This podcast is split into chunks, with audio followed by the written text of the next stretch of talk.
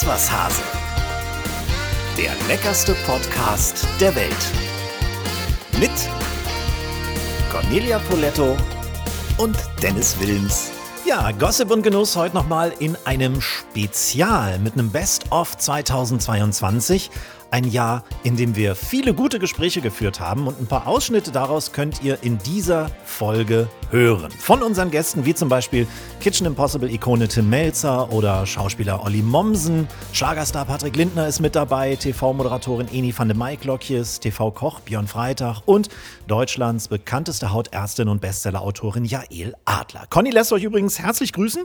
Die ist im Urlaub und deshalb sitze ich hier kurzfristig mal allein im Studio. Das aber für euch eigentlich immer nur kurz, denn in unseren Gesprächsausschnitten ist unser Koch-Olymp natürlich wie immer sehr präsent. Und deshalb fangen wir auch gleich mit einer besonderen Freundin von Conny an, die im letzten Jahr unser Gast war. Und zwar keine geringere als Bestsellerautorin Ildiko von Kürti. Und ja, was soll ich sagen? Ne? Diese Gespräche, die passen einfach jetzt sehr, sehr schön an den Anfang des Jahres, weil es eben die Zeit ist der guten Vorsätze das sich am Riemen reißens, gerade was das Essen angeht. Ildiko und Conny nehmen da kein Blatt vor den Mund, dass sie einfach maßlose Genießerinnen sind. Chips, ich kann entweder nur die ganze Tüte oder mhm. gar nicht. Ja, und ich bin auch jemand, ich muss immer aufpassen. Ich werde einfach auch so schnell dick, dass ich im Grunde genommen eigentlich in so einem permanenten Zurückhaltungsmodus bin. Und wenn ich dann mal entspanne dann esse ich auch einfach immer ja, zu viel. Wenn man einmal die Handbremse bei Frau Poletto löst. Ne? Oh, ich, bin, ich bin allerdings mehr die salzige Ildiko. Ähm, ich äh, ja. kann, könnte immer Käse essen. Mm. Käse liebe ich und auch gerne spät und gerne mit viel Wein. Mm. Aber was du sagst, dieser ständige Zurückhaltungsmodus, mm. das habe ich eben auch. Und dann fällt es mir eben auch manchmal leichter zu sagen, ich lasse es ganz also ich trinke zum Beispiel im Moment, oder was heißt im Moment, schon fast ein Jahr lang gar keinen Alkohol mehr. Weil ich auch da, ich trinke kein halbes Gläschen über den Abend verteilt, sondern dann ist es schon eine Flasche. Und ich dachte, dann fällt es mir halt leichter, nicht ständig Zurückhaltung zu üben, weil ich das so anstrengend finde, sondern es dann ganz zu lassen. Also das Thema aus meinem Leben zu streichen. Das geht bei Essen natürlich nicht. Äh, aber bei Zucker oder so wäre das auch noch ein hehres Ziel von mir, dass ich sage, lasse ich es lieber ganz, als dass es mich täglich quält. Mhm. Dann kennst du das wahrscheinlich aber auch, die, die Herangehensweise. Kenn ich sehr gut, ja. Mhm. Ich weiß genau, wovon du sprichst. Ediko, wir haben für vorhin auch äh, über die Entstehungsgeschichte von, von äh, Kochbüchern gesprochen. Conny hat ja schon richtig, richtig viele geschrieben. Du hast richtig, richtig viele Bücher auch geschrieben. Kannst du dich erinnern, wie dein allererstes Buch entstanden ist. Also was war so, ich glaube, es war doch Mondscheintarif, oder? Ja. Was war, was war die Initialzündung zum Mondscheintarif? Ehrlich gesagt, mein allererstes Buch war nicht Mondscheintarif. Das ist mein allererstes veröffentlichtes Buch. Aber mein ah. allererstes Buch, was ich für mich geschrieben habe, was jetzt nicht Tagebuch war, war mit Anfang 20 ein ähm, Indianerroman. Und zwar ein richtiger, also ein Wälzer und sehr recherchiert.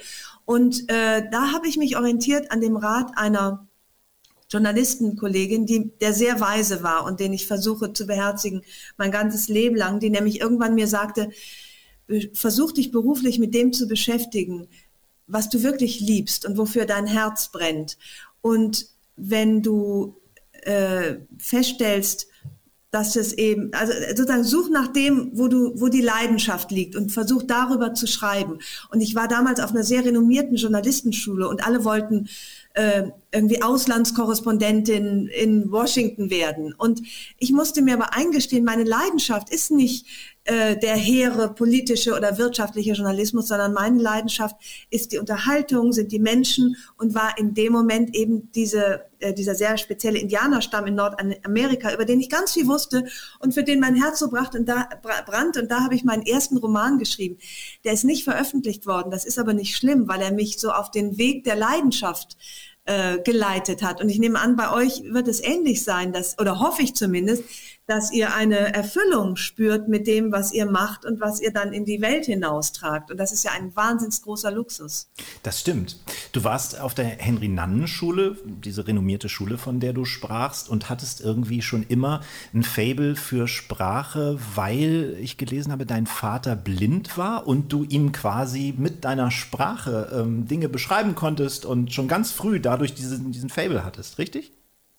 Das ist richtig. Äh, das, ich war praktisch ab dem Moment, wo ich sprechen konnte, äh, war ich auch auf Sprache reduziert. Also es ist ja auch eine Reduktion, weil ich konnte nicht mit Blicken kommunizieren mit ihm. Ich konnte nicht so das Schmollmündchen machen und irgendwie niedlich gucken. Es musste alles ausgesprochen werden. Ich bin nie gesehen worden. Das ist schon auch prägend, aber es war eben insofern auch prägend, als ich äh, sofort angefangen habe, alles zu beschreiben. So quasi mein erster Satz war Papa Vorsicht Stufe. Ich muss ihn ja immer führen auch und habe ihm beschrieben, wie die Welt aussieht und was ich sehe und was er eben nicht sah. Ich war eigentlich seine Augen durch meine Stimme. Ja, du hast gesagt, äh, du bist jo Journalistin oder Schriftstellerin geworden, weil du nichts anderes konntest. Das ist ja ein bisschen tief gestapelt, ne? Ähm, das klingt falsch. Ich bin Schriftstellerin geworden, weil ich das konnte. Tatsächlich kann ich nicht viel anderes. Das finde ich aber auch nicht schlimm, weil ja ein Talent zu haben, ist ja schon ein wahnsinnig großes Geschenk.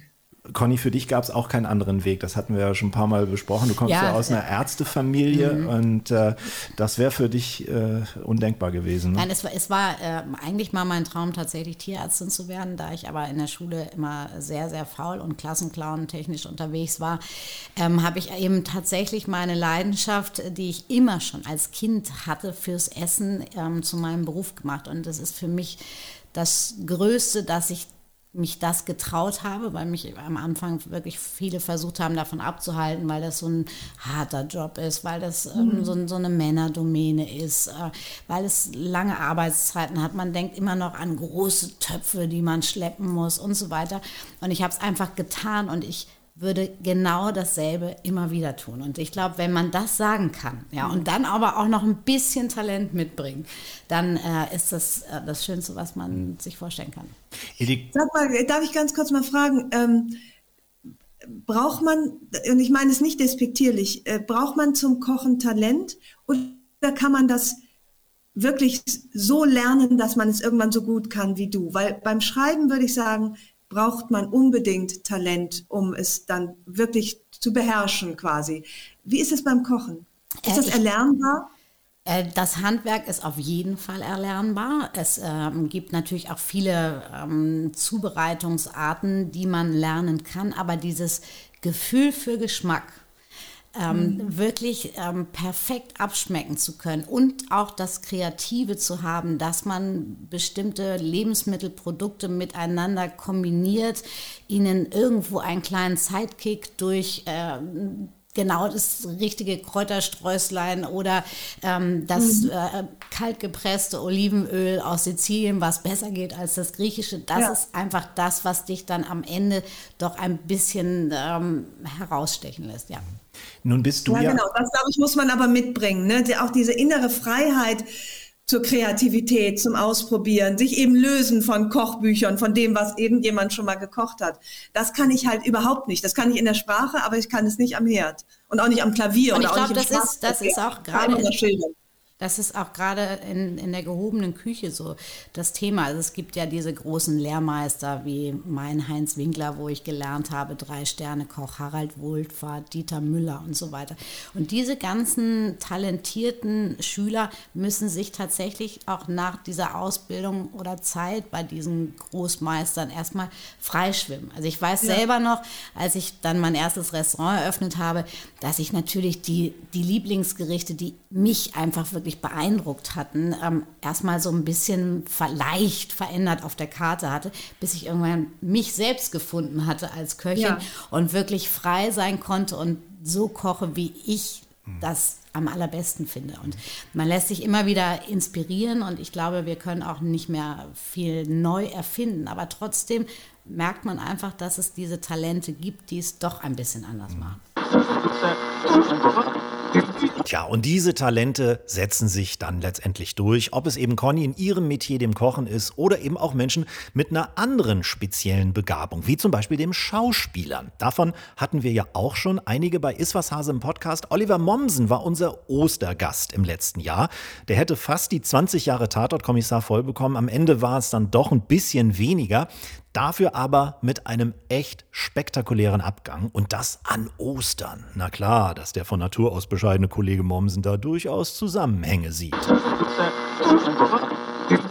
Da du es angesprochen hast, 18 Jahre Tatort, ich fand das ganz schön, der ähm, Tatort, wo Stedefreund erschossen wurde, der lief Ostermontag. Also. du bist wieder auferstanden. Wieder auferstanden. Mehr Symbolik geht nicht in der ARD. Das ist richtig.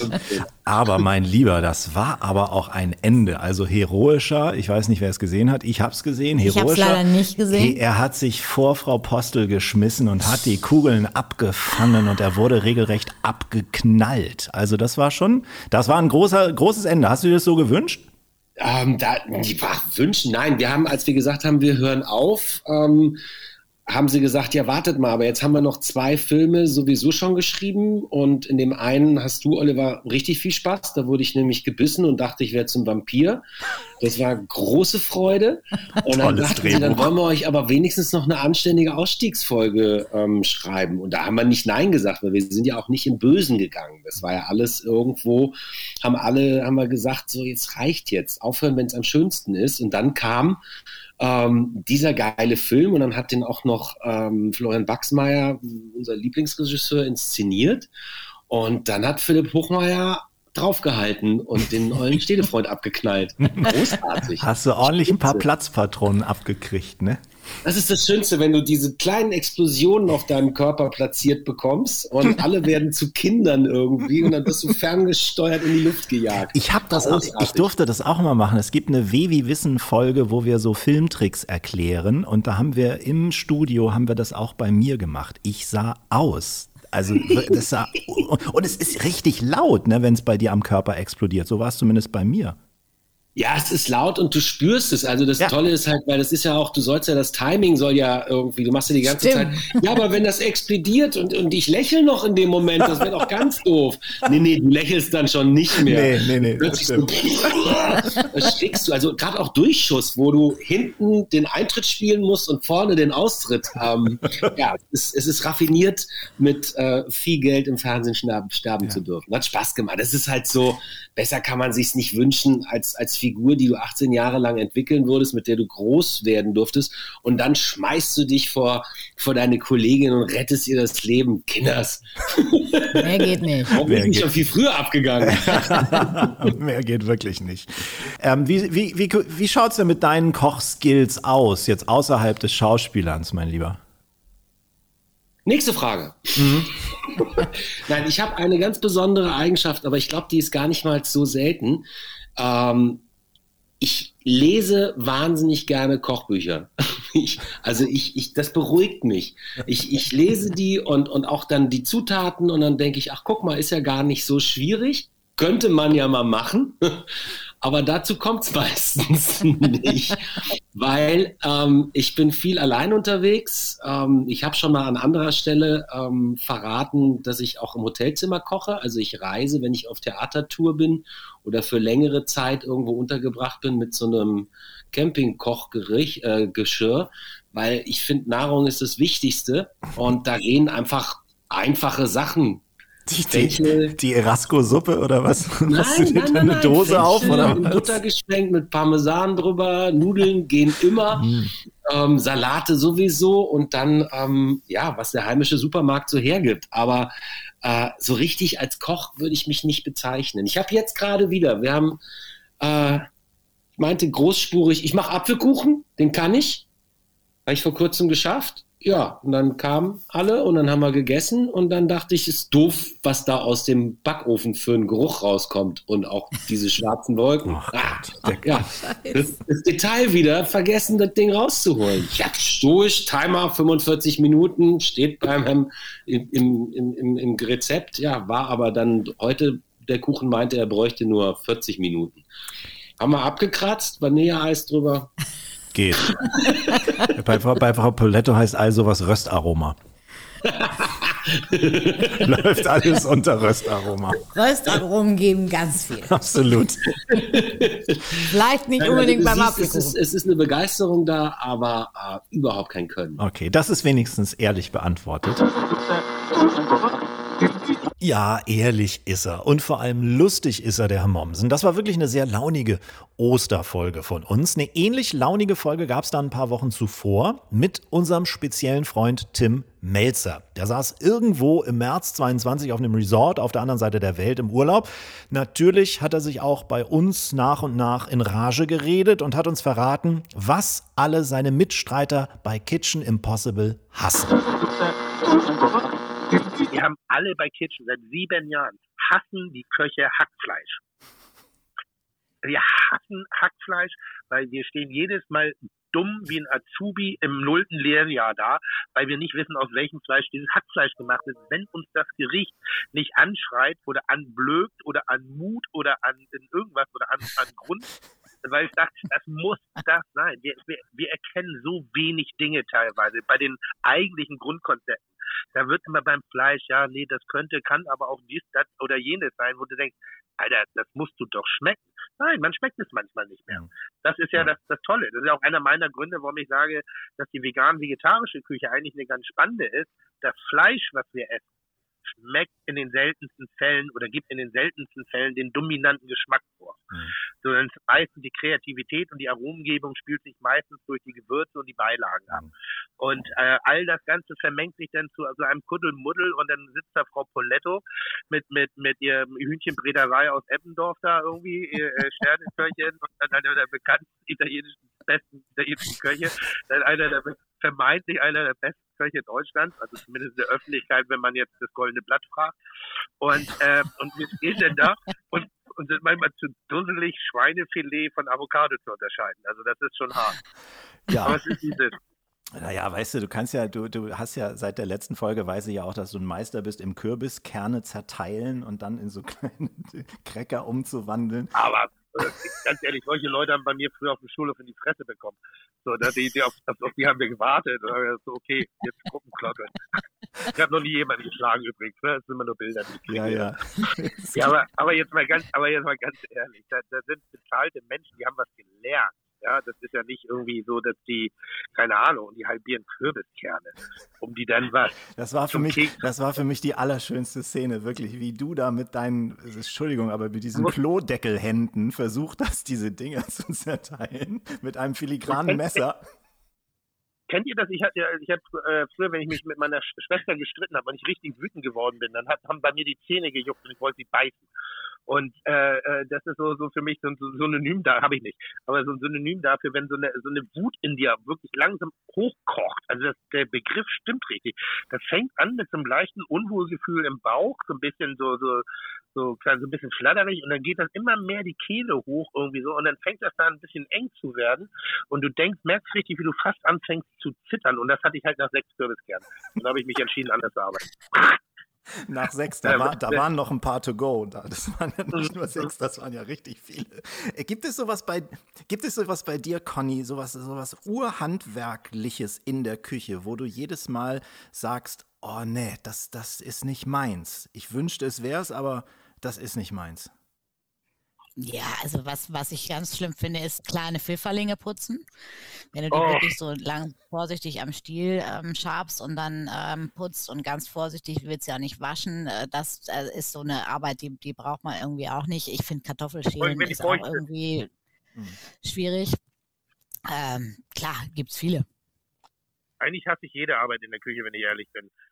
Also, also ich bin so jemand, ich, also wenn, wenn ich, sobald im Supermarkt das vorgeschnittenes, gewürfeltes und gepürztes Gemüse gibt, dann werde ich kochen wie ein junger Gott. So lange halte ich das aber relativ mit meiner Küchenmaschine und alles, was ich nicht mixen kann, wird auch nicht gekocht. Also ich hasse Artischocken putzen, ich hasse Sardinen aufnehmen, ich hasse die, die Gräten ziehen aus Makrele, ich hasse äh, äh, Kartoffeln schälen, ich hasse äh, äh, Topinambur zu schälen, ich hasse es irgendwie Knoblauch zu schälen und Pfeil zu hacken. Deshalb finde ich, ja, ich sage jetzt ein deutliches Ja zur Knoblauchpresse. Da kann der Schubeck so viel grunzen, wie er will. Ich sage Ja zur Knoblauchpresse. Und was da an, an, an freien Radikalen zerstört wird, die geht mir auch am Arsch vorbei. Also da, da, dem muss auch eine, da braucht eine gewisse Einfachheit haben. Und äh, äh, das, das ist, glaube ich, auch der Grund, warum ich äh, einfach nie zu hören berufen sein werde in der Küche, äh, mal abgesehen von vielleicht mangelndem Talent, äh, äh, ist es einfach der Fleiß. Ich, ich bin wahnsinnig faul in der Küche. Mhm. Und äh, das fällt mir immer wieder auf. Ich weiß nicht, was das ist. Eigentlich hasse ich jede Arbeit in der Küche. Nur das Kochen, das macht mir richtig Spaß. Also ich wäre so jemand, der, der so, ich bräuchte so so drei Leute um mich drum herum und dann sage ich, schneide das mal so, mach mal diese so, setz das schon mal an, mach das schon mal, passiert das schon mal. Tim, die hast du doch, die hast du doch. Nicht bei Kitchen.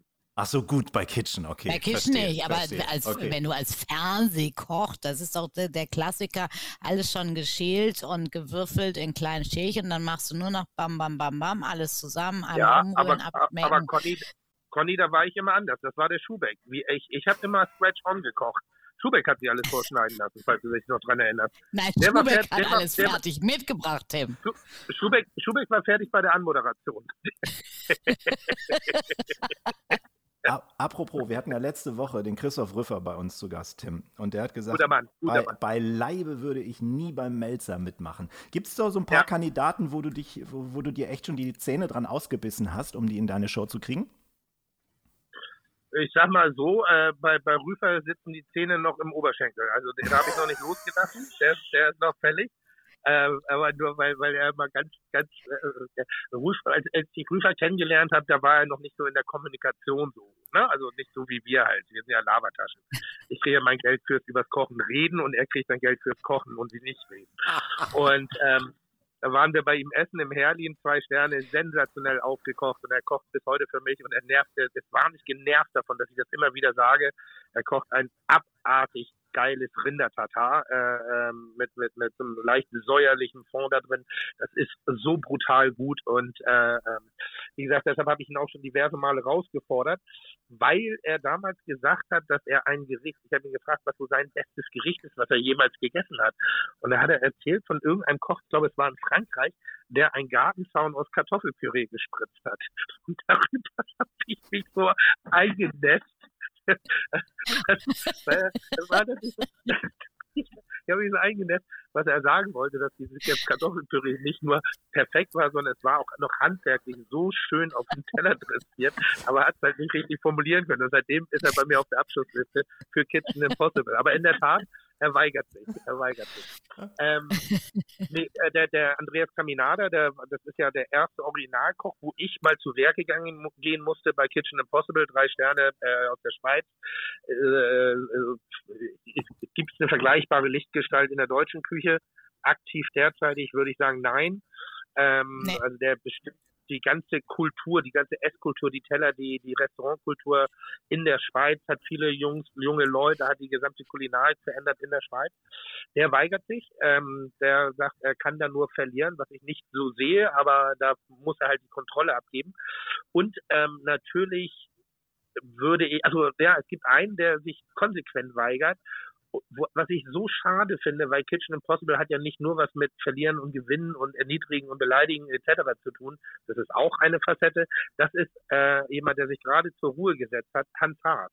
Weil das ist ein Koch, der mir einen Teller serviert hat, wo ich jedes einzelne Produkt gekannt habe, wo ich jede einzige Technik erkannt habe, wo ich gesagt habe, ja, das könnte ich nachkochen, optisch, wo aber ein Geschmack in den wenigen Handgriffen erzeugt worden ist, den ich bis heute nicht vergessen kann. Mhm. Und das hat gezeigt, was ein wirklich großartiger Koch ist. Und deshalb, ich messe mich ja gerne äh, äh, immer mit den, ich, ich, ich trete ja gerne nach oben, nicht nach unten. Das kommt ja eine Ausnahme. Und klar. Danke. Nee, aber ich, ich, ich lege mich da ja, ich bin ja ein Straßenköter, der sich schon mit dem Rottweiler anlegt. Ne? Das mhm. muss man einfach sagen. Ich bin so, so ein kleiner Hackenköter, der sich aber dann halt mit dem, mit dem scharf gewordenen Rottweiler anlegt. Und deshalb liebe ich wirklich und ich kann das auch voller äh, Anstand und, und Demut auch wirklich anerkennen, wenn eben tolle Menschen und Köche vor allen Dingen wie äh, Cornelia und, und, und die anderen Kollegen gegen mich antreten. Und da wäre Hans Haas ein, Wunschkon äh, ein Wunschkandidat. Und irgendwann mal, vielleicht in der letzten Folge, die ich mache, weil danach, äh, äh, äh, ich würde gerne noch mehr Eckert haben, Eckert Witzigmann, weil ich gehöre leider zu den Leuten, die nie für ihn arbeiten durften. Vielleicht auch Gott sei Dank, kann man auch so sehen. äh, aber ich durfte mit ihm arbeiten im Rahmen eines Kochbuches und äh, magisch, magisch. Also ganz großartig und vielleicht würde ich da weiß ich noch gar nicht wie, wie. Also das ist jemand, den ich sehr, sehr bewundere aufgrund seiner wirklichen Fähigkeit aus, aus Produkten Aromen rauszukitzeln, wo ich sage, da da werde ich, egal wie viel Mühe ich mir gebe, niemals hinkommen, weil das hat nichts mit Lernen zu tun, das hat was mit Begabung zu tun, das ist eine, eine Metaebene des Talentes, die musst du haben, das ist was, keine Ahnung, viel, viel kann man durch Fleiß kompensieren und durch Lernen, aber es gibt Dinge, die kannst du nicht haben. Das ist wie so ein wie der dritte, siebte Sinn, wie so ein drittes Auge in der Stirn oder wie so ein, wie eine andere Geschmackspalette. Unfassbar. Ja, unfassbar ehrlich, der Herr Melzer und durchaus mal bescheiden. Also ein seltener Moment und das bei uns im Podcast. Sehr schön. Dann hatten wir endlich die Gelegenheit, mit einem wirklich heiß ersehnten Gast zu sprechen. Eni van de Beiklock Lang haben wir es versucht, immer wieder hat es nicht gepasst, entweder bei ihr oder bei uns. Wir sind also ziemlich lang umeinander rumgeschlichen und Eni hat es dann gleich am Anfang unseres Talks auf den Punkt gebracht, wie lange wir um uns rumgeschlichen sind. Äh, ich würde fast sagen, es ist jetzt schon ein Jahr rum. Ja, ne? Endlich haben wir uns. Aber du bist eine vielbeschäftigte Frau. Das äh, ist ja eigentlich gut, ne? Ich bin viel unterwegs und das Problem ist ja manchmal, wenn man viel unterwegs ist, ist man schlecht zu erreichen. Ja. Und ähm, Manchmal ist man auch gar nicht zu erreichen. Demnächst bin ich, also es ist Glück, dass wir uns jetzt noch treffen, weil demnächst bin ich auch wieder auf einem Schloss. Da ist so ein schlechter Handyempfang, beziehungsweise Internet hat man dann ab und zu, wenn der Wind günstig ist. ganz tief in Brandenburg. Also ich glaube ja, du hast einfach gewartet, bis im Mai äh, nochmal irgendwas geht. Und ja. deswegen sitzt du heute hier bei uns. Ich freue mich auch riesig. Ja, jetzt kann ich es ja rauslassen. Ne? Lass raus. wir hatten es ja gerade von den Lieblingsmonaten auch. Mai gehört ab absolut dazu. Eni, welcher ist dein Lieblingsmonat? Ich mag eigentlich den Mai auch total gerne, weil ganz viele Freunde haben da Geburtstag und äh, Mai ist meist so dieses alles wird neu mhm. und alles wird schön und alles wird grün und ist ja dieses Jahr eingetroffen und August finde ich sehr schön. Das ist auch mein Lieblingsmonat. Mhm. Meine auch, weil ich da meistens frei habe. Meine auch, weil ich da meistens Geburtstag habe. Stimmt. Ja. ah, du bist auch ein Augustkind. Ich habe auch im August Geburtstag. Und zwar dann, wenn, da hat die Schweiz extra so einen Nationalfeiertag ähm, für ihr Land gemacht. Aber August ist so ein schöner Monat, weil das ist so, manchmal kann man so ein bisschen den Herbst schon riechen, aber eigentlich ist es noch ganz heiß. Ja, stimmt. Ich finde auch den das August so großartig. Ja. Du bist Aquarianerin. Erklär das bitte mal unserem Publikum.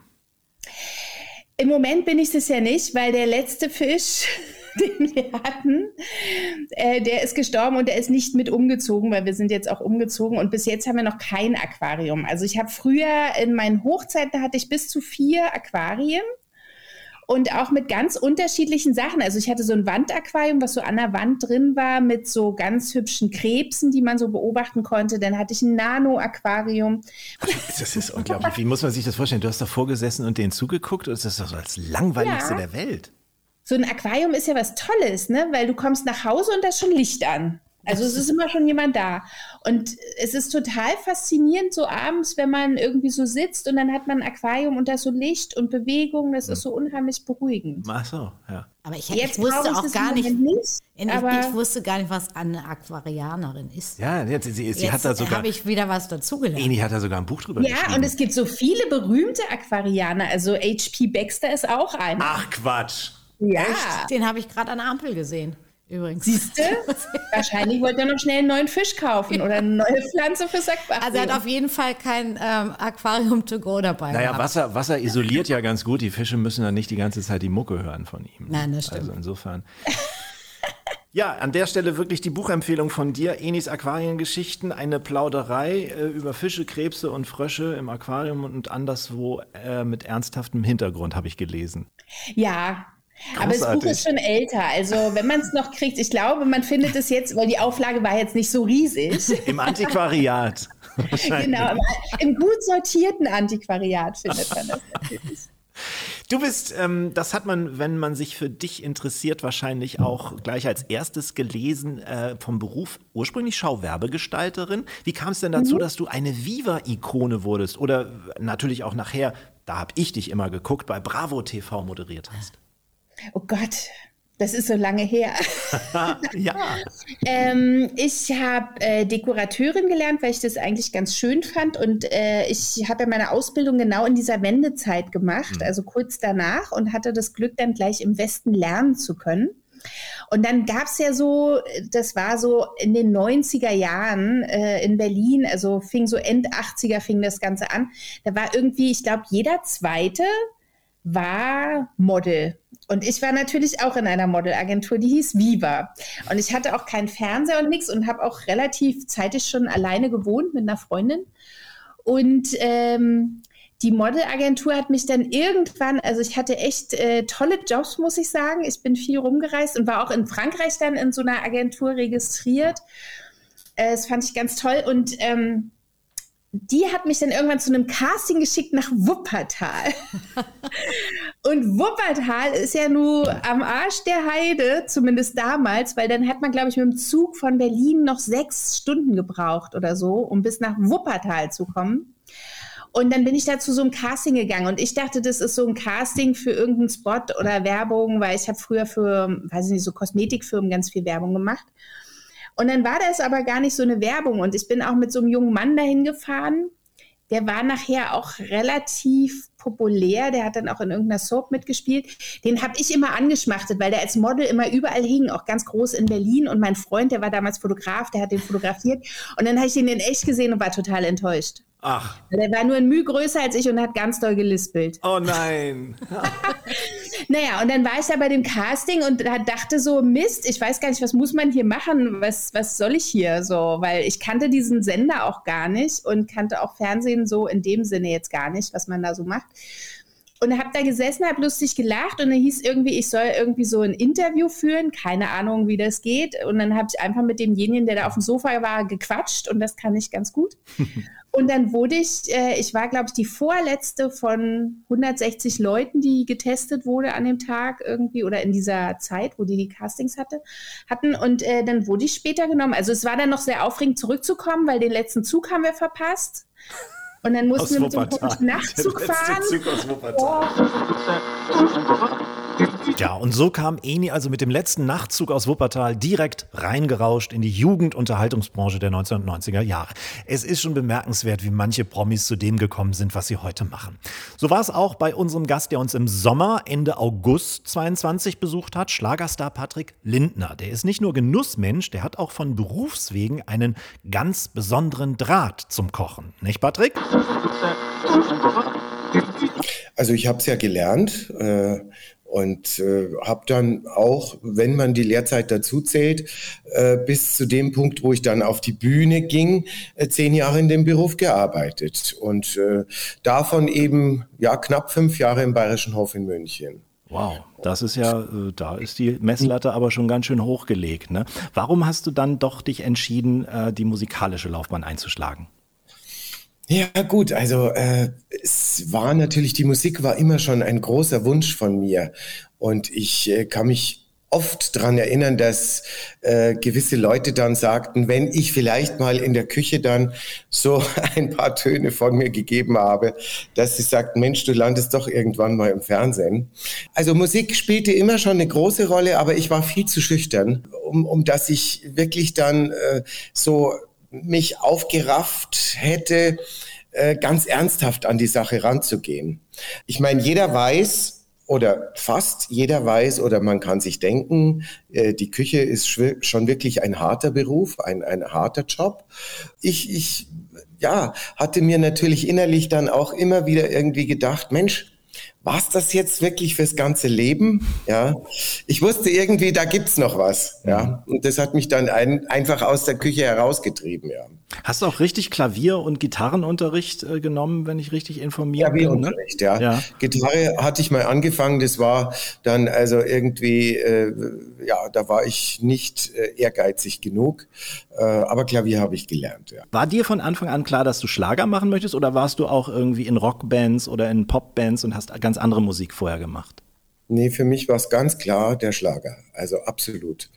Und ich meine, wenn sich vielleicht einige dran erinnern können, es ist ja dennoch schon über 30 Jahre her jetzt, äh, war es ja dann nicht der Schlager, sondern der volkstümliche Schlager. Ja, Weil Volksmusik, quasi genau. in der Volksmusik gelandet. Ja. Äh, und der war dann so mein Sprungbrett ins Musikgeschäft hinein. Die volkstümliche Musik war so Ende der 80er, Anfang der 90er Jahre wirklich unfassbar gehypt. Also das war echt der Wahnsinn. Und als mein damaliger Produzent Jean Frankfurter dann zu mir sagte, du, ich habe jetzt einen Titel geschrieben und den habe ich beim Grand Prix der Volksmusik eingereicht, dann guckte ich ihn so an und sagte, was? Wo? Wohin? Da will ich ja gar nicht hin. Ja, also Schlager war immer so mein mein mein äh, Ding, absolut. Und plötzlich war ich jetzt im volkstümlichen Schlager gelandet, äh, was aber dann im Nachhinein für mich auch unglaublich schnell begreiflich wurde, dass er natürlich eine unfassbar, äh, dass er halt so eine Erfahrung hatte, die mich schon auf den richtigen Weg geschickt hatte. Und was auch später dazu führte, dass ich dann ja wieder in den Schlager zurückkam, als Uwe Hübner, der ja damals die ZDF-Hit-Parade machte, sagte zu mir, warum kommst du eigentlich mit deinen Songs nicht zu mir in die Sendung? Und ich dachte mir, ja gut, ich war ja Dauergast bei Caroline Reiber damals in der volkstümlichen Hitparade. Da kann ich ja nicht überall irgendwie auf allen Hochzeiten tanzen. Und irgendwann habe ich es dann aber doch gewagt und bin mit einem Titel äh, in die legendäre ZDF-Hitparade äh, eingestiegen, neben großartigen äh, äh, Kolleginnen und Kollegen wie jetzt Nicole oder Roland Kaiser damals und, und, und, und. Ich hatte natürlich eine unheimliche Panik davor, aber meine Fans hielten zu mir und ich hatte gleich beim ersten Mal Platz eins belegt und das gleich dreimal dann hintereinander mit äh, einem meiner Lieder. Und damit war es dann also auch so, dass äh, sich alle sicher waren, hey, der Lindner ist auch im Schlager irgendwie gesetzt jetzt, ja. Und das war für mich natürlich toll. Also ich war da dann wieder zurück, wo ich eigentlich hin wollte.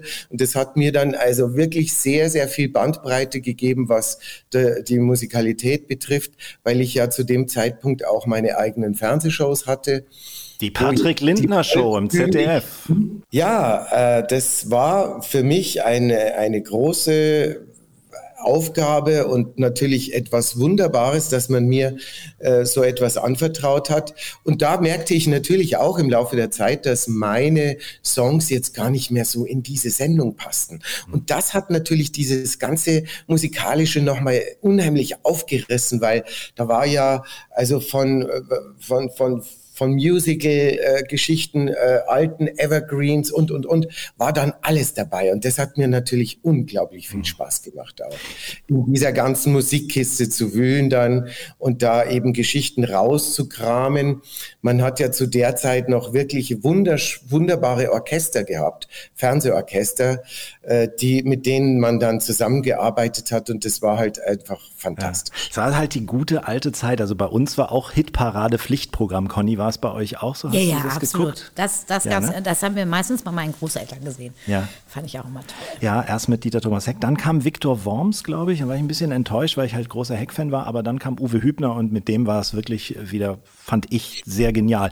Du hast die, die Nervosität angesprochen, Patrick. Es gibt ja viele im, im Business, zum Beispiel Frank Elsner, der immer noch unter wahnsinnigem äh, Lampenfieber auch äh, leidet, obwohl er ja so schon so ein alter Showhase ist. Und du bist auch, ist nicht despektierlich, sondern eher äh, lobend gemeint, du bist ja auch so ein alter Showhase. Ist es bis heute so, dass du sehr nervös bist, wenn du auf Bühnen gehst? Gerade weil du jetzt eben Dieter Thomas Heck angesprochen hast äh, zum Beispiel er, bei ihm äh, möchte man ja auch immer geglaubt haben, dass er so routiniert ist und der geht da raus, zack, und der macht das also mit so einer Leichtigkeit.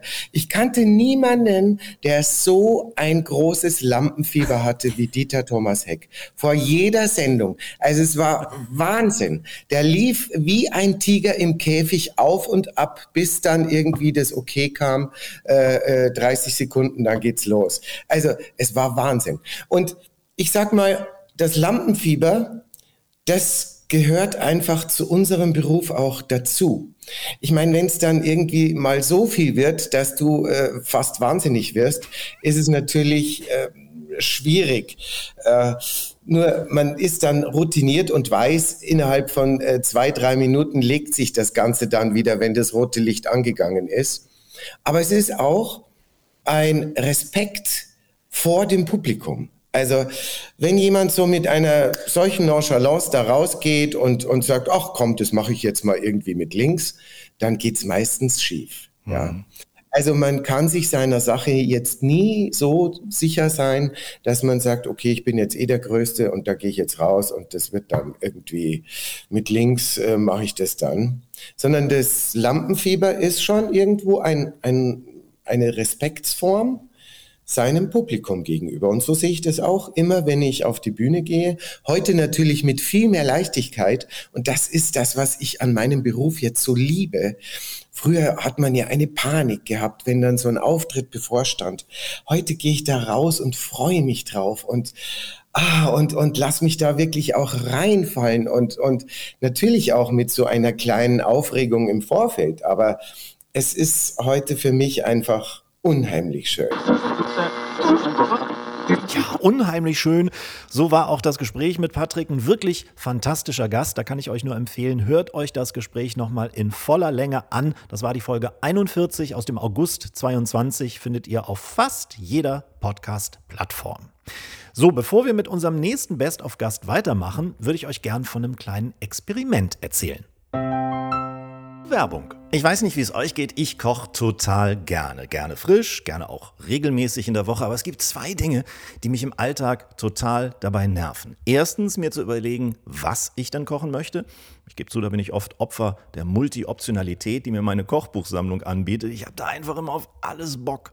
Und zweitens, der große Einkauf, den man dafür machen muss. Gerade wenn man fünf Tage in der Woche was Frisches kochen will. Also so sehr ich kochen liebe, so sehr hasse ich einkaufen. Das klingt dämlich, ist aber so. Und jetzt kommt HelloFresh ins Spiel. Von denen habt ihr bestimmt schon gehört. Jede Woche viele frische Rezepte, die ihr euch samt Lebensmittel in einer Box nach Hause bestellen könnt. Da ist für jeden Geschmack was dabei und die Rezepte könnt ihr dank der Rezeptkarten easy und schnell zubereiten.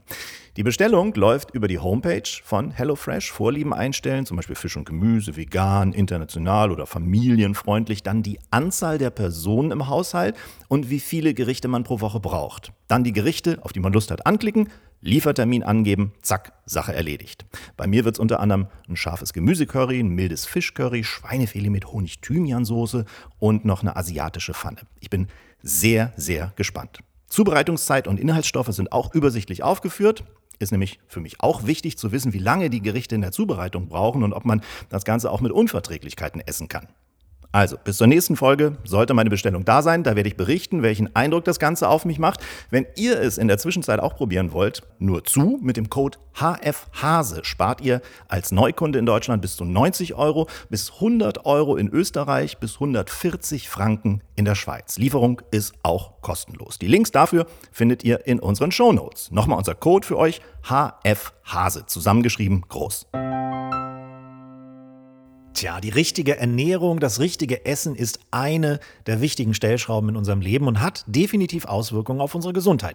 Das hat uns im letzten Jahr auch Deutschlands bekannteste Dermatologin und Bestsellerautorin Jael Adler bestätigt. Wir haben sie gefragt, welche Art der Ernährung uns und ganz im Speziellen unserer Haut schaden kann. Kann man das überhaupt so sagen?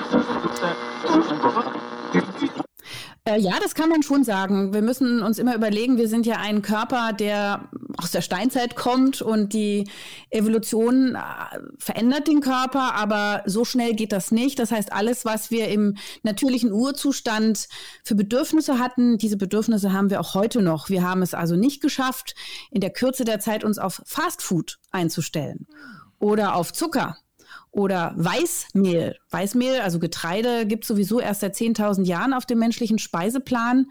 Und mittlerweile sind das ja Zuchtweizen und eben so raffinierte Mehle. Also da ist jetzt auch wenig Vollkorn mehr drin.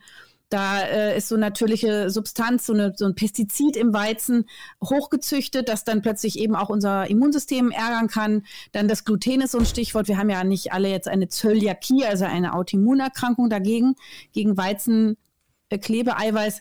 Aber es ist trotzdem nicht so physiologisch, so wie die Natur das sich gedacht hat. Und es scheint doch bei Menschen das Immunsystem negativ zu beeinflussen, teilweise überzustimulieren. Und dann sind natürlich diese schnell freisetzenden Zucker, natürlich aus dem Mehl, das ist so ähnlich wie Zucker, auch eine Überforderung des Systems. In der Natur gab es so einen schnell freisetzenden Zucker eher nicht.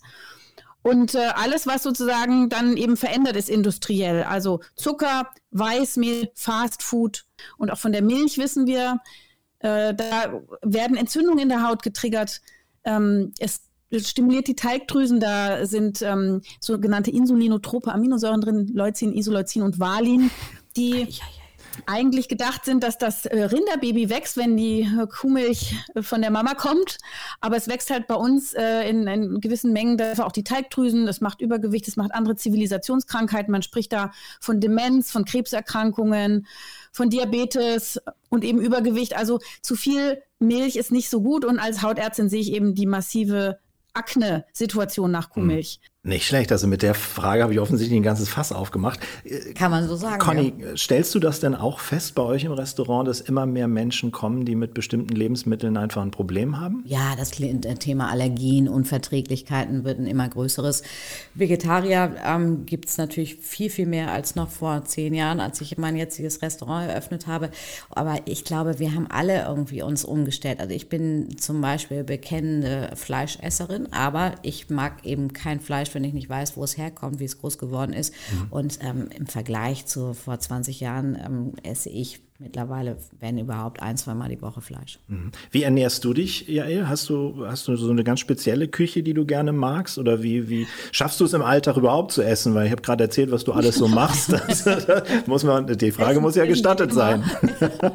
ähm, also es ist schon so, dass ich sehr vegetarisch angehaucht bin. Also mhm. ich esse sehr gerne Pflanzen. Ich vertrage sie auch gut. Das ist gut für die Haut, für die Verdauung, ähm, für meine Hypochondrie, weil ich immer denke, äh, klar, es gibt eine Genetik, es gibt Risiken. Man wird wahrscheinlich auch als Ärztin mal krank und stirbt. Aber ich versuche schon, möglichst alles so richtig zu machen, was man zumindest im Griff hat. Da muss ich aber nochmal einhaken. Du bist als Ärztin äh, hypochondrisch?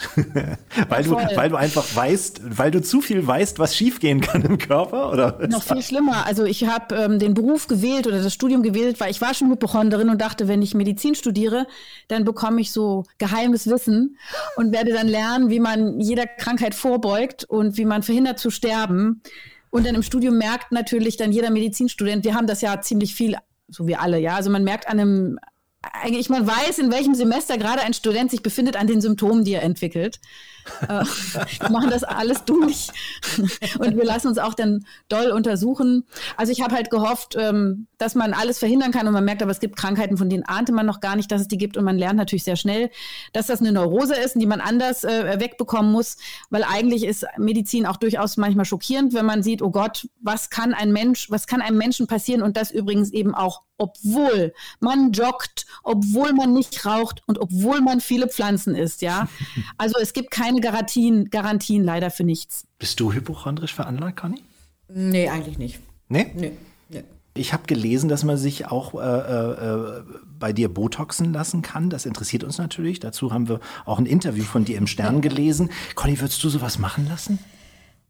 Also ich, äh, ich habe ja so ein paar Damen, ähm, die öfter mit mir kochen, äh, die sehr äh, tief in die Botox-Kiste greifen und ja. ähm, plötzlich sich nichts mehr bewegt in diesem Gesicht. Und natürlich denke auch ich darüber nach, gerade wenn ich ähm, mich mal sehe in einer Sendung und so konzentriert nach unten gucke oder die Stirn, dann sehe ich immer gleich so böse aus.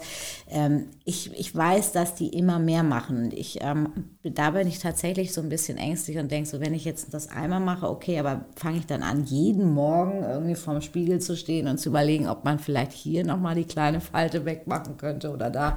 Und äh, deswegen ähm, habe ich es tatsächlich, ich habe mich einfach noch nicht getraut. Ja, ja El, was würdest du unserem Koch Olymp raten? Der Koch Olymp ist so hübsch und glatt, der braucht kein Botox. danke, danke.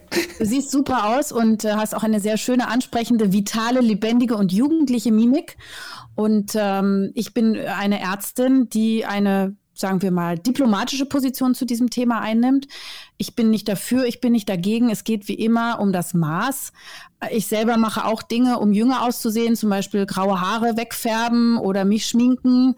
Ähm, und für manche ist dann Botox eine, eine ansprechende Lösung. Man muss eben nur aufpassen. Wenn man die Mimik lahmlegt, hat man auch Nebenwirkungen.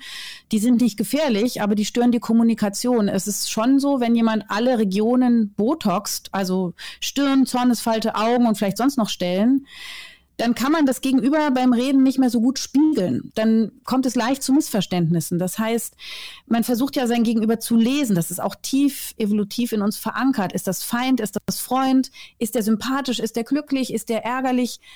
Und es geht verloren und das klappt manchmal nicht so. Das heißt, jemand, der vielleicht super nett ist, wirkt unsympathisch. Mhm. Und man tut dem dann schnell Unrecht. Und man weiß auch aus Untersuchungen, dass wenn man jetzt nicht mehr böse und grimmig gucken kann, ich würde auch nicht sagen, dass du böse guckst, sondern vielleicht konzentriert, ähm, dass man aber dann ähm, jemanden anders vielleicht so ein bisschen übergeht, wenn der gerade melancholisch ist oder traurig und diese Falte man quasi selber nicht mehr so richtig ausprägen kann, ähm, dann scheint es so zu sein, dass man dann diesen Menschen nicht gerecht wird. Und, und, und das ist ja auch äh, für das soziale Miteinander störend.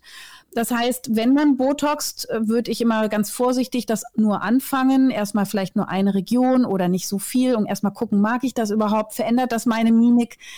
Ich bin niemand, der sagt, dass das ein Muss ist. Ich weiß, dass es Menschen gibt, die sich da glücklich fühlen, die sind dann freudig, das kann man auch nachweisen. Also es ist ein Antidepressivum, weil wenn man nicht mehr grimmig und traurig gucken kann, denkt das Gehirn, man hat auch keinen Anlass mehr, man sei fröhlich.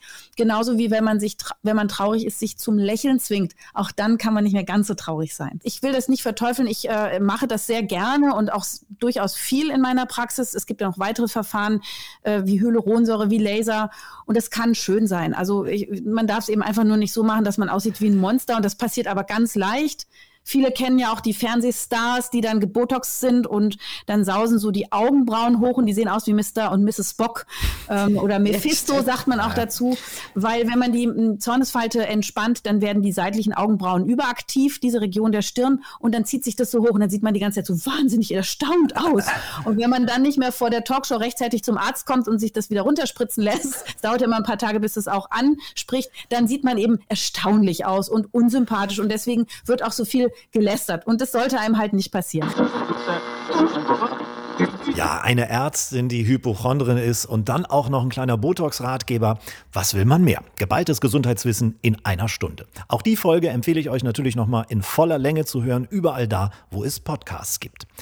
Unser letzter Ausschnitt ist ein Gespräch mit Björn Freitag, einem der bekanntesten TV-Köche in Deutschland. Sein Sternerestaurant Goldener Anker liegt am Rande des Ruhrgebiets in Dorsten. Er ist viel beschäftigt im TV, ob jetzt in Lecker an Bord, der Vorkoster, viel für wenig oder einfach und köstlich. Er hat in vielen guten TV-Formaten gekocht und er ist einer, der mit seiner Liebe zu Italien und der italienischen Mentalität absolut auf Connys Wellenlänge schwimmt. Und das freut Conny natürlich. Ich liebe einfach dieses pure, diesen Geschmack, dieses äh, Schnörkellose der italienischen Küche und natürlich die Italiener an sich, weil sie äh, unglaubliche Genießer sind, äh, großartige Familienmenschen, äh, die, die sich am Tisch treffen, die das zelebrieren können, das Essen und eben auch diese Produktliebe haben. Das, das ist das, was mich immer fasziniert, was ich manchmal vermisse in Deutschland, Björn, oder? Absolut. Also dieses gerade diese einfachen Gerichte, wo aber dann drei Produkte im Vordergrund sind. Also Äh, das das finde ich total schön und wir ähm, machen ja immer sehr viel, auch manchmal, äh, dass wir uns mit dem Anrichten beschäftigen. Und das finde ich gerade in den Familien so toll. Da kommt einfach eine Riesenschüssel äh, Spaghetti oder Salat auf den Tisch. Und das wird also, diese, diese Gemeinschaft, die wird einfach wirklich ähm, sowas von zelebriert. Da läuft kein Fernseher nebenbei oder so, sondern da, da, wird sich wirklich aufs Essen konzentrieren. Das finde ich total schön in Italien. Mhm. Ja. Und von der Mentalität liegt ja vielleicht das Ruhrgebiet auch dem Italiener näher als jetzt, sag ich mal, die Hamburger. Äh, äh die Hamburger Mentalität, oder was meinst das du, ist Björn? ja fast wie bei Tim Melzer, der irgendwie über Pinneberg und Stade äh, diskutiert hat und gesagt, Pinneberg ist näher an Italien als Stade. ja, aber ich meine, die Ruhrgebietler ja, sind ja auch unkomplizierte, kommunikative Leute, oder? Ja. Ja, ich meine, die ersten Italiener kamen ja, glaube ich, nach München so über die Alpen. Ähm, deshalb, ich glaube, in München gab es so die ersten italienischen Restaurants und Eisdielen. Aber äh, durch die vielen Gastarbeiter im Ruhrgebiet, also durch äh, Zechen und auch Stahl, ähm, haben sich natürlich auch hier äh, nicht nur Restaurants gebildet, sondern auch italienische Gemeinschaften. Ähm, also habt ihr ein Little Italy in Dorsten? Nee, das haben wir nicht, aber äh, es waren ja wirklich früher alle. Es, es kamen Polen, es kamen Türken, es kamen Italiener, es kamen wirklich alle und, ähm, und in jeder Familie wurde halt auch authentisch gekocht und man hatte dann auch schon mal Schulfreunde äh, natürlich, bei denen man mal zu Hause gegessen hat und ja, das war dann einfach anders auch. Das war, das war toll, ne? weil meine Eltern, die haben schon sehr, sehr deutsch gekocht da gab es halt öfter mal die Frikadellen mit Kohlrabi-Gemüse und so. Kommt mir bekannt vor. Lecker. Ja, oder den Erbseneintopf. Und das war halt auch schön, so mal in türkischen Familien so Shashuka zu essen oder so. Äh, es konnten meine Eltern gar nicht glauben, dass die dann da äh, Eier in Tomatensauce garen. Das, das ist dann mal was anderes einfach. Ja. Das lieb ich übrigens auch als Frühstück. Mhm. Shashuka ist für mich das tollste Frühstück, was man, womit man den äh, Tag starten kann. Wenn du aber gerade schon so aus der Vergangenheit plauderst, Björn, du hast ja relativ früh den goldenen Anker übernommen. Ich glaube, Anfang 20 irgendwie war das ja. bei dir. Ähm, Würdest du das jetzt heute, wenn du rückblickend das dir anguckst, würdest du das als Vorteil oder als Nachteil äh, werten, wenn du da so früh reingeschmissen wirst in so ein Business? Also ähm, klar, waren die Gene da und es hat auch einen Vorteil, wenn man äh, ein Elternhaus hat äh, als Restaurant, das ist ganz klar. Ne? Äh, das ist äh, andererseits äh, war das hier jetzt auch wirklich eher gut bürgerlich und das äh, und als mein Vater leider so früh starb, da war auch ein bisschen Investitionsrückstau hier, also da musste ich vieles machen, wo ich aber noch gar kein Geld für hatte irgendwo und äh, ich würde fast sagen, das war gleich schwer, als wenn ich jetzt irgendwo ein Objekt gemietet hätte, weil als Eigentümer musst du ja auch immer dich wirklich um alle Belange äh, äh, kümmern einfach. Ne? Da kommt dann das Gesundheitsamt und die sagen, nee, nee, Herr Freitag, so geht das aber nicht mehr wie bei Ihren Eltern. Ne? Jetzt muss hier erstmal die ganze Küche umgebaut werden. Ne? Und ja, äh, das, das war auch ein steiniger Weg, muss ich sagen. Ne? Und dann war halt äh, die erste Chance, wirklich Geld zu verdienen damals. Da hatte mich der Frank Buchholz zu den jungen Willen in Deutschland geholt, wo wir zum ersten Mal alle miteinander, also da war auch Stefan Marquardt, Alex Herrmann, da waren wirklich viele, auch heute bekannte Gesichter dabei, wo wir zum ersten Mal so medial überhaupt stattfanden. Und dann kam die erste Fernsehsendung und dann kam auch zum ersten Mal wirklich Geld reingespült. Jetzt nicht irgendwie Hunderttausende, aber schon mal so, so ein, so ein ähm, äh, kleiner Kick, wo man da halt die Küche schon mal renovieren konnte. Über den Frank sprechen wir gleich noch. Der war ja auch schon bei uns im Podcast, aber du hast gerade erzählt, du musstest ganz viel ändern. Mal abgesehen von der Küche, was war, was war das Erste, was du geändert hast?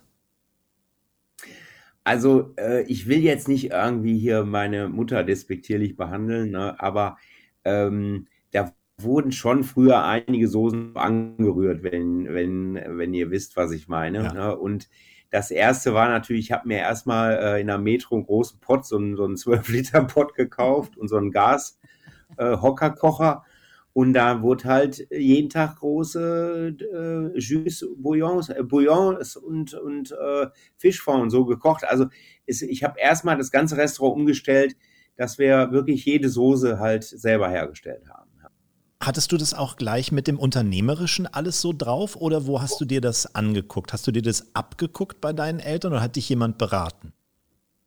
also wer mir da immer sehr geholfen hat, muss ich wirklich sagen, war immer der Frank Rosin. Wir waren ja hier in einem Ort zusammen oder sind noch in einem Ort zusammen und Frank war ja schon mit Sicherheit oh, sieben, acht oder neun Jahre länger selbstständiger Unternehmer. Und der hat mich schon an die Hand genommen und hat gesagt, hier, das und das musst du jetzt und äh, gib auch ruhig mal den Leuten einen aus. so, dann äh, können die sich viel besser an deinen Besuch noch erinnern. Anfüttern. Da äh, kamen auch so die ersten Kämpfe mit meiner Mutter auf, weil mein Vater ist ja gestorben. Ich habe das dann so mit meiner Mutter erstmal weitergemacht. Und ähm, meine Mutter ist dann von der Küche in Service gewechselt. Und ähm, ja, dann äh, gab es da schon Kämpfe, weil ich dann mal eine Flasche irgendwo ausgegeben habe, weil äh, und meine Mutter, die kannte das halt nicht, ne? ja. Und mein ähm, äh, und der Frank hat immer gesagt, du musst so denken wie ein Italiener einfach. Der die Italiener, der begrüßt alle erstmal mit Doktore, ja. Und jeder kriegt erstmal ein Prosecco aufs Haus oder hinterher so.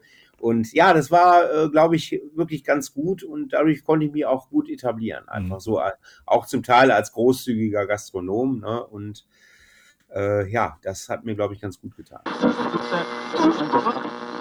Der Italiener von Dorsten, der gern mal einen ausgibt. Ich glaube, das Bild beschreibt Björn Freitag ganz gut. Ein wirklich unglaublich sympathischer Kollege und natürlich ein klasse Gast für unseren Podcast. So wie alle Gäste, die wir in 2022 bei Iswas Hase begrüßen konnten. Nochmal ganz, ganz herzlichen Dank an unsere Gesprächspartnerinnen und Gesprächspartner und danke natürlich auch für eure Treue. 50 Folgen gibt es jetzt schon von Iswas Hase. Es sei nochmal gesagt, die ganzen Gespräche, aus denen ihr heute Ausschnitte gehört habt, die könnt ihr natürlich in voller Länge euch anhören. Unsere 50 Folgen sind auf fast allen Podcast-Portalen streambar mit noch viel, viel mehr tollen Gästen, wie zum Beispiel Olli P., Thomas Anders, den Bergdoktor Hans Siegel, Sportreporter-Legende Werner Hansch, den Ballermann-Stars Mickey Krause und Lorenz Büffel mit Johann Lafer, Nelson Müller, Guido Kanz, Jochen Schropp, Bettina Tietjen, Carlo von Tiedemann, Pierre M. Krause, Florian Schröder, viele, viele, viele mehr.